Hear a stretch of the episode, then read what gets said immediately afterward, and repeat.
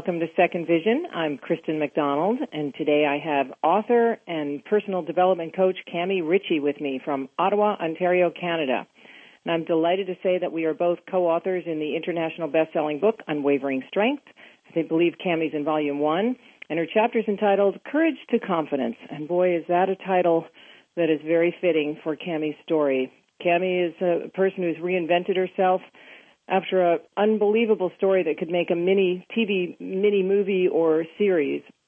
She was like a young maiden at 26, so she says, when she fell for someone who took her away to a place that one never wants to go. He was actually emotionally abusive, and it was a relationship that Cami actually spent a number of years in. She's going to tell us about how she survived this experience and basically did a caterpillar to a butterfly, because Cami today is a personal development coach. She helps people in real estate. She's helped many, many people to great success with her real estate. And one of the names of her website is, I believe, called Change It, because she's a change maker. And Cami has looked deep within herself to find strength and courage like no other when you hear her story. So I'm really delighted to welcome her today, and she'll give you the name of her other businesses. I believe it's Spirit or Change It, and Cami Ritchie is with us today, and I'm delighted. How are you, Cami? Hey, I am great, Kristen, and thank you so much for having me here and giving me this opportunity to speak to other people. I really, really appreciate that. Well, when I heard your story, I was just almost speechless, and I know you're going to share it with us today. But first, give us a little bit of a background, too, on exactly what you're doing today. You're a personal development coach in business for real estate? Yeah, I'm actually a real estate agent, and I'm a personal development coach. I've been doing the real estate for over 10 years and the coaching for about 5 or 6. It's also turning into more of a spiritual coaching, not on the religious side, but more spiritual, self-empowering. And I do a lot of workshops for people to come out and become aware of their inner treasures and their potentiality, and so they can strive and shine and be brilliant like we need in this world. Beautiful, and I can feel your spirit coming straight through, especially when you told me some of your story this morning. So tell me how you evolved into this wonderful teacher and helper. Is this was all a result of this terrible experience you had in your 20s? It really was. It really, truly, truly was. I am so grateful for that situation. For the 4 years, that was pretty much a horrible place to be in. Without that, I don't think I'd be the person I am today. And I can honestly say I really like this person, and I more so love this person that I've become. All my foibles, my good, my bad, my ugly, I'm accepting of them. I know who I am now, and it's okay. So I'm very appreciative of that. That's beautiful. The transformation came from that. Beautiful. And yet you were in this relationship, as you had mentioned to me earlier, that tore your self-esteem apart. Why don't you just tell us a little bit about how it happened and how you got into it and how you got out of it? Sure. It's really about bad habits, bad patterns. My growing up, even though I love my parents and there's no resentment or regret there, my parents had their demons that I guess I would say inherited. And to escape that, I found this gentleman that I fell in love with, and basically fell in love with through letter writing. I fell in love with the man behind the pen, and that was kind of jumping out of the pan into the fire, But that's how it came about. Was I think I was escaping one scary place, and I actually found another one. Now that's interesting. When you said you fell in love by the pen, via the pen, was it through online dating or? No, this is old-fashioned. This was back in the 80s. So oh, my goodness. Yeah, nobody did online dating then. There was not even a computer, right? Right. We didn't even have email back then. So this was every single Sunday I would get a love letter. Like, he would write a love letter on a Sunday, and I would get it on the Wednesday that week. And I waited for that. You just met him obscurely out of the blue? I did. What happened was I knew his stepbrother. His stepbrother and I went to school together. We went to college together. Okay. And I met him through that connection. But he was in a different province. I'm in Canada. So he was in a different province than me. I went on vacation, and I met him through my friend who I went to school with. And then after that, David ended up writing to me. And so you thought he was seemingly safe. I really did. I thought it would be a safe place to fall. I thought it was a safe place to run to. Like, I really thought I was running to really great place. So you believe you probably were attracted to him based on maybe some of your subconscious beliefs from your upbringing. That's what it sounds like. Yeah. You know, we attract, 100%. You know, we live those patterns. We try to work through them. Yeah. Yeah. Yeah. And it was because, you know, there was an addiction in my family growing up. Mm-hmm, and later on, I found out there was addiction with him as well. Mm. Now, you were mentioning before that he never hit you, but he threatened, and he'd hit the wall. Oh, he'd hit the wall. He'd throw me up against the door. There was no marking on my body. It was the emotional. And, you know, one of the things I learned when I went in for counseling and therapy afterwards was that, you know, bruises heal. Broken bones do heal. It's not, I'm not saying that's any less. Sure. But the emotional scars are really tough to heal. Oh, my goodness. They can live forever unless you know how to work through them. And even then, they can resurface, you know, with patterns in our life. And I was so frightened when you told me this morning, too, that he was a power lifter and was ready to go to the Olympics. Yeah. Explain to the audience what a power lifter is and how big his arms were.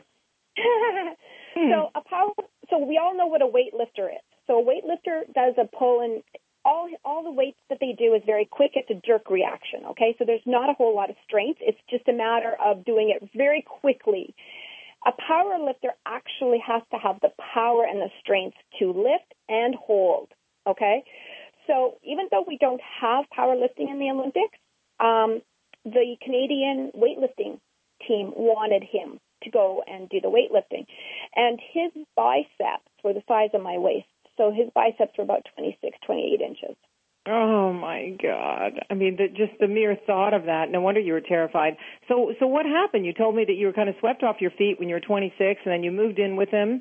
And, you know, when this abuse went on, how did you escape it? Well, first of all, I wasn't planning to move in with him. I hardly knew him except that for about 4 or 5 months we exchanged phone calls and letters. I was on the assumption that I was going up there and he had found me an apartment, my own apartment. When I got out there, I found that he had found an apartment.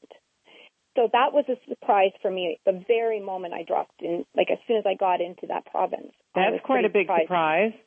Yeah. And I mean, I was 26. I was pretty still young, naive, and whatnot. So that was kind of a shocker to me. But it started, I mean, obviously there was a honeymoon period, and it was really great, okay? So there's absolutely that. And I truly do believe he meant well. Sometimes there's a fine line between love and hate and having control, right? So if you love someone so much, you want to have full control. Oh, yeah. I had a girlfriend who had an abusive boyfriend, and I actually knew him growing up. I never knew he was doing that to her, but years later, she's still so scarred from it. You know, she's not like you. She never didn't come through the other side that way. And it's just so he meant well, like you're saying. I mean, he was so screwed up that he loved her. But, you know, some of those, it's kind of, you know, you don't want to think about Nicole and OJ, you know, but some of these relationships are so terrible. They're mixed with love and hate. They really are, right? And it's all about control. And I guess what happened basically is like he needed to keep controlling me. I think he started to see that I was growing. As I got away from my family, I started to grow. And as I started to grow, I would change. Well, that would frighten him, right? Because he wanted that gullible, naive, young girl that he could mold, that he could control. Sure. So the abuse came probably about, it started to really show its face probably about a year after I moved there, and I was with him for 4 years, just over 4 years. My goodness. So what? How did you find the strength inside and the courage to move on and get away from him? you know, I think my inner voice, my intuition, my psychic, whatever you want to call it, really was strong. And I found after one really horrible morning before I was about to go to work, I found myself crying in a corner, just shaking. It was just a really, really bad scene. And I finally realized, you know what, I have two choices here. One, which I do not have the courage to do, which would have been take my own life. And the other one was, it's just time to get the heck out of Dodge. Like, just run. So I called my mom, whom I was not able to talk to when he was around. He would keep me from that because my mom and I were very, very close. And I kind of told her a little bit, but you see, she loved him. Everybody thought that David was the most amazing person. So I was careful because I still didn't know if I was really the problem, because that's what I was told. I was always told I was the problem. Of course. Most women are wrapped up in so much fear in abusive relationships that they will not report it or leave. No, and that was the thing, and not even to my own mom, who was like my best friend, right? Mm. Because I knew how much she liked him. So if she liked and loved him so much, then maybe there was something wrong with me. So, of course, there's shame, blame, guilt, all that good stuff comes into play, right? Sure, so sure. I called her. I was in tears, and I said, look, I'm not in a good way. I'm homesick. I'm this, I'm that, I'm this, I'm that. I really didn't give her the full truth, but I gave her enough for her to feel really sympathetic and empathetic for me. And she says, just grab whatever you see, honey, and just get in the car and drive home. No, you said you grabbed the microwave and that was all? What was that about? That's it. I, honest to goodness, grabbed the microwave. That just made me laugh. Of all things, I might be grabbing my money, my jewels, my whatever, but I don't know about the... I left all of that. And you took the microwave. And I took the microwave because I was still so obedient to my family. Mom said, whatever you see right now, grab it and bring it. Well, okay, I see the microwave. I'm going to bring it with me. So I took that, and I had a toothbrush and probably a few things that I put in a bag, and I hit the road. And it was a three-day trip back from Alberta to Ontario. And when I arrived home, I didn't get a very great welcoming. Because, you see, we were going to get married. David and I were getting married, and my parents had already sent out the wedding invitations. And my mom was quite... Oh, my goodness. That took a lot of courage for you. And my mom was quite the social butterfly. So she didn't know what to do because this was going to be the party of the year in her mind. So she didn't want to disappoint her friends and not have the party. My dad was concerned about all the deposits because I'll tell you, it wasn't my party, but it wasn't my wedding, it was theirs, so it was going to be pretty fancy. So I still didn't tell them the truth. I said that I just needed time to think. And then finally, a couple of days later, I said, no, I'm not getting married. And that did not go over well. So what they did was they sent out postponement cards to everybody. They wouldn't admit that I wasn't going to get married. Oh, what pressure. Even when you told them how abusive he was? I didn't tell them that yet because I couldn't. Again, it was like they thought he was, the cat's meow, right? Right, so right. I just said I just needed time, but they took that as okay, we're doing a postponement, even though I said I'm not ready to get married. Oh my goodness! So then, what happened? Well, I was home for about a month, and. Remember I told you that David's stepbrother was a friend of mine? Yes. He contacted me. John contacted me, and he said, hey, I'm really sorry to hear about you and David. And look, I know you love to get out to nature and fish. Let's just go. Let's go and have a great fishing day. And I went, oh, that would be awesome. So I did. He came and picked me up, and we went. We went to a very large lake and went out in the boat. We got to this kind of deserted island where you can't see the shore, like the real mainland shore anywhere. And I said, what are we doing here? And he goes, this is my favorite fishing spot. You jump out and tether the boat, and we can fish off the island here. So I jump out. I go to grab the rope. I said, okay. And he goes, no, I've got a surprise for you. And he pushes away from the island, and I look up, and at the top of the mountain, it's not a mountain. It was a hill. There's David. I'm now alone. On an island with no way to get off, with no other civilization around, with David. Oh, you mean his brother, his stepbrother set that up? Well, I think David set it up, but his stepbrother didn't know about the abuse. He just thought we were having like a lover Oh, story. My goodness. Oh, my God. So now I'm feeling kidnapped. So we sat on that island for about 2 or 3 hours, probably even longer, maybe even 4.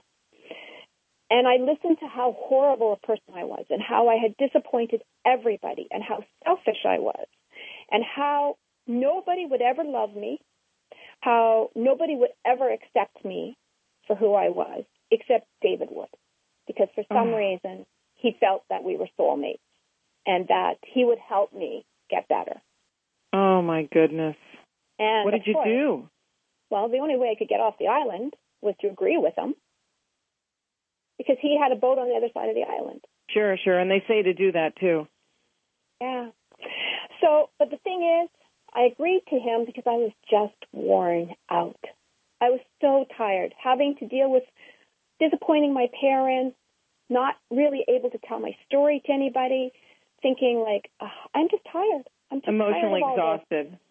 Yeah, I was spent. I was toast. So it was like, all right, let me just get off this island and we'll rethink it. So, of course, he had a car, and where did he go? He went right to my parents' house. And as soon as we get there, they're all excited to see him. And he says, I've got great news. We're getting married. I've finally shown her the light. And go ahead, we're getting married, and let's do it in the next 3 weeks. And that's what happened. We did. Oh, you got married? We did. Oh, my God. And then was he just continued to be abusive? It got worse.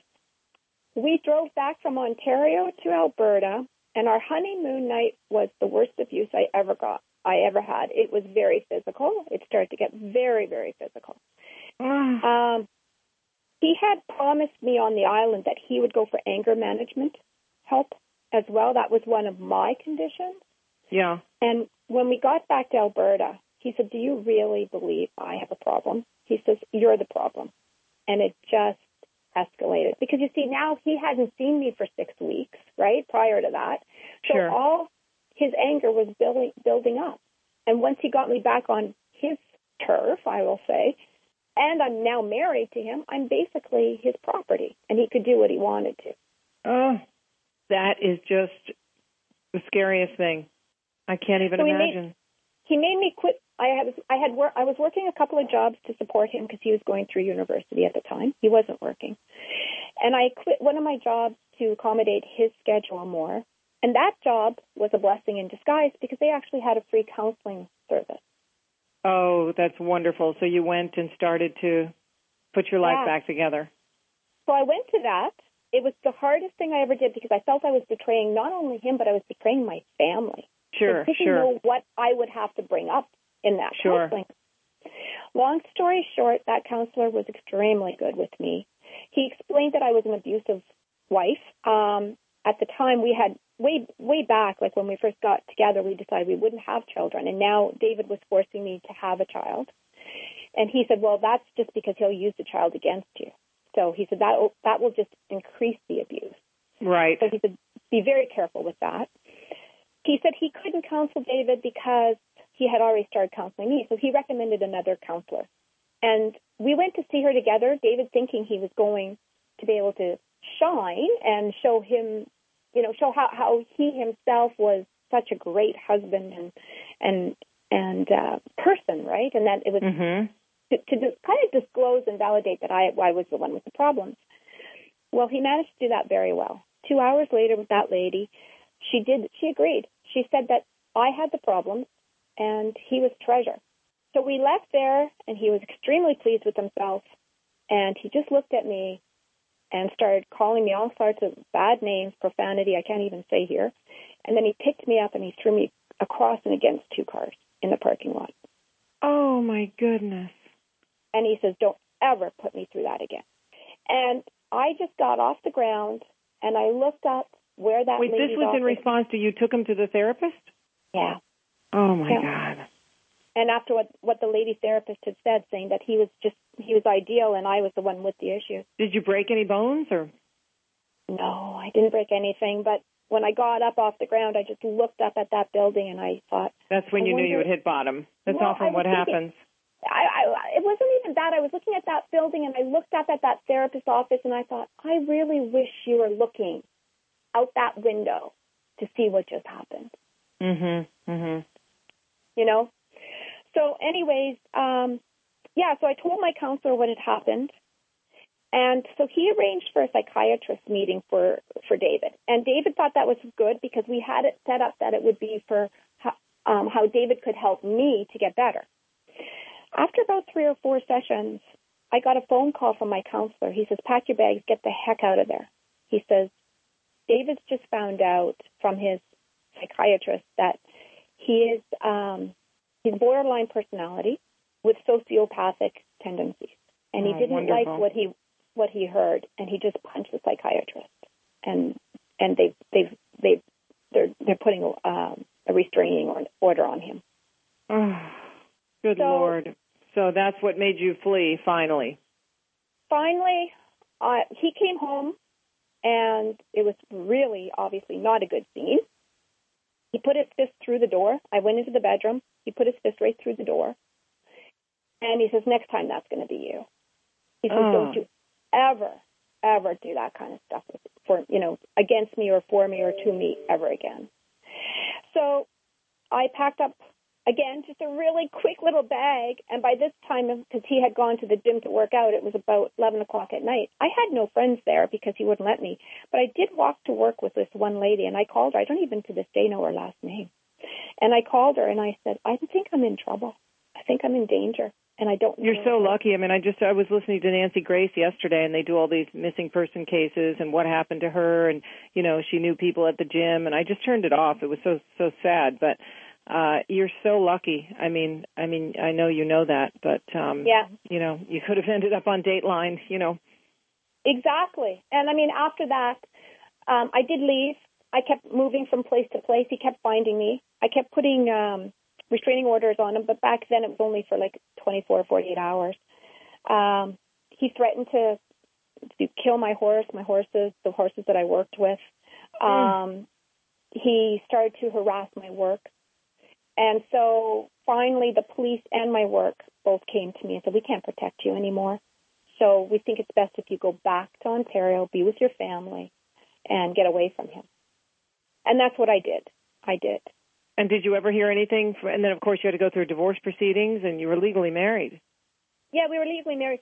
Well, what was interesting was when I got back to Ontario, I had gone in to see a doctor about a rash, like a nervous rash. And that doctor was actually an addiction doctor as well, which I had no idea. I mean, he was just at a clinic, right? Mm-hmm, mm-hmm. And he was the first person that was able to allow me to tell my whole story. And at that very moment, he checked me into a 12-day program, or a 12-step program, I should say, for codependency and adult children of alcoholics. And so that program, that 2-week program, was the beginning of my recovery and fixing me. That's wonderful. So wonderful. I'll tell you.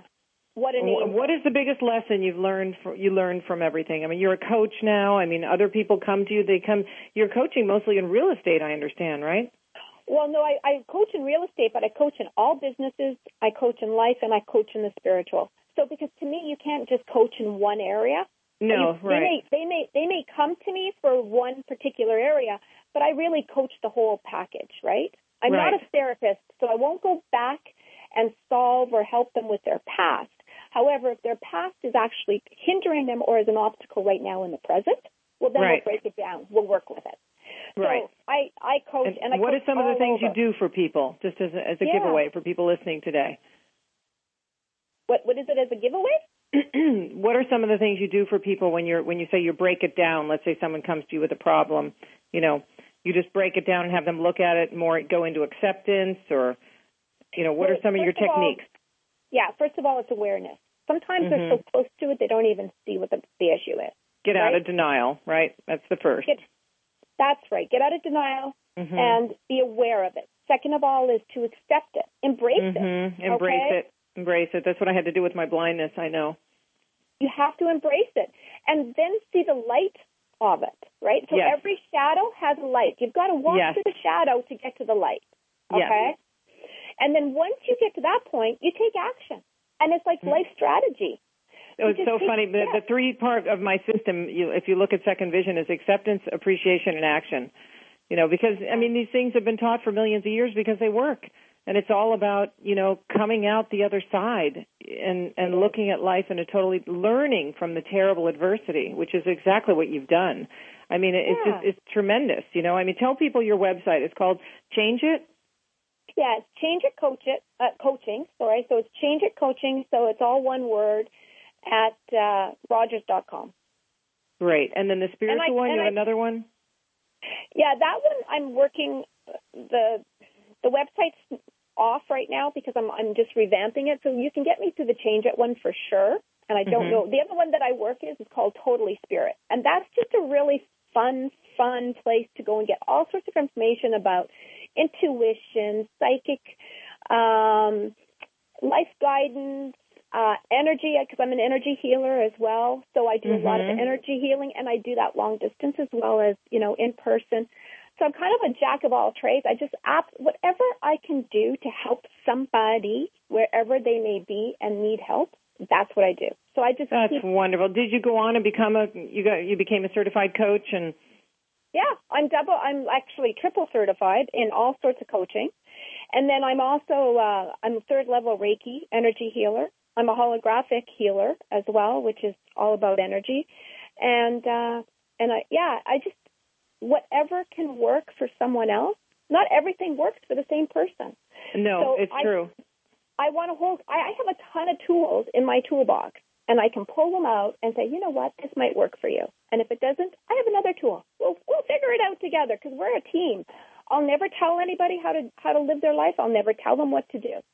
I think it's just so amazing what you did with your situation. And so, was your family eventually supportive when you reinvented yourself and you moved back east? And you know what? The beautiful thing about that was both my mom and dad got sober, and they are just my mom is no longer with us, but I got 12 extra years from my mom as her being sober. My dad's been sober 23 years, I believe it is, and he's my biggest supporter. He doesn't understand the spiritual thing and the coaching. He thinks it's a little odd because of the therapy. So I understand he's got boundaries, but the fact is that no matter what, he's there for me now. And I can tell him anything. That's so beautiful. So you all reinvented yourself. I mean, that story and your experiences acted as a catalyst for change, like you said. It's 100%. Really beautiful. Beautiful. 100%. And did you ever hear from this David again? Or I did, actually. He 2 years after I left him, because I couldn't summon him with divorce papers because I couldn't find him. Okay?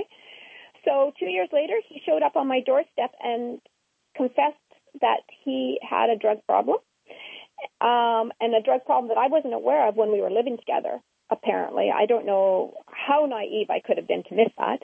And he asked if he could get in touch with the doctor that helped me. And that doctor helped him, and he went into a 28-day rehab program. And I heard that he did really, really well with that. He found a lovely woman with a couple of kids. I don't know if they're still together because I've never kept contact with him. But that's what I had heard through the grapevine many years ago. Well, that's also positive, you know. Yep. I mean, it's much worse to think he's still out there abusing other people, you know. And what about yourself? Yeah. Did you find a good relationship? I found amazing relationship, and I have the most amazing son from that relationship. And I am probably the proudest mommy in the world because he's 18, he's going off to university, and I couldn't be happier. That is a beautiful story, Cami. It's a beautiful story, and you made it happen, you know, with your inner spirit. A lot of people would have gotten dragged down, you know, scared, just downtrodden, and people sometimes they get stuck in the mud. And it's like quicksand, they can't get out. And so I really, really admire your strength. And for everyone listening, I'm sure they've learned a great deal. And, you know, why don't you tell people, too, because we're winding down on time, where they can reach you again. And if you do webinars, because, you know, I'm broadcasting from California and you're in Ottawa. Right. Canada. Okay, well, yeah, you can totally get me at Change It Coaching. So you can get me at, the website is www.changeitcoaching.com. And then my email is changeitcoaching@rogers.com. So they can get me that way. They can also, if they want to give me a phone call, that's fine. Area code here is 613-791-2255. Happy to talk to anybody. I coach all over. I have people in South Africa. I have people in the States. I have people across Canada that I coach. And I do energy healing the same way. That's beautiful. You know, I think the message of today's show really is always ask for help. If something in your world isn't going well and you're too frightened to speak up, always follow that inner voice because, you know, it could be a life or death situation, really. And I'm just really, like I said, a big fan and admirer of what you've done, and your story should a TV movie so other people out there aren't struggling with abuse. So, Cami, it's been delightful to talk to you this morning. And for those of you listening, you've been listening to Second Vision with Kristen McDonald and Cami Ritchie, author, personal development coach, and she's given you her website. And please, please, please remember, there's always a gift in every situation, but always ask for help if you need it.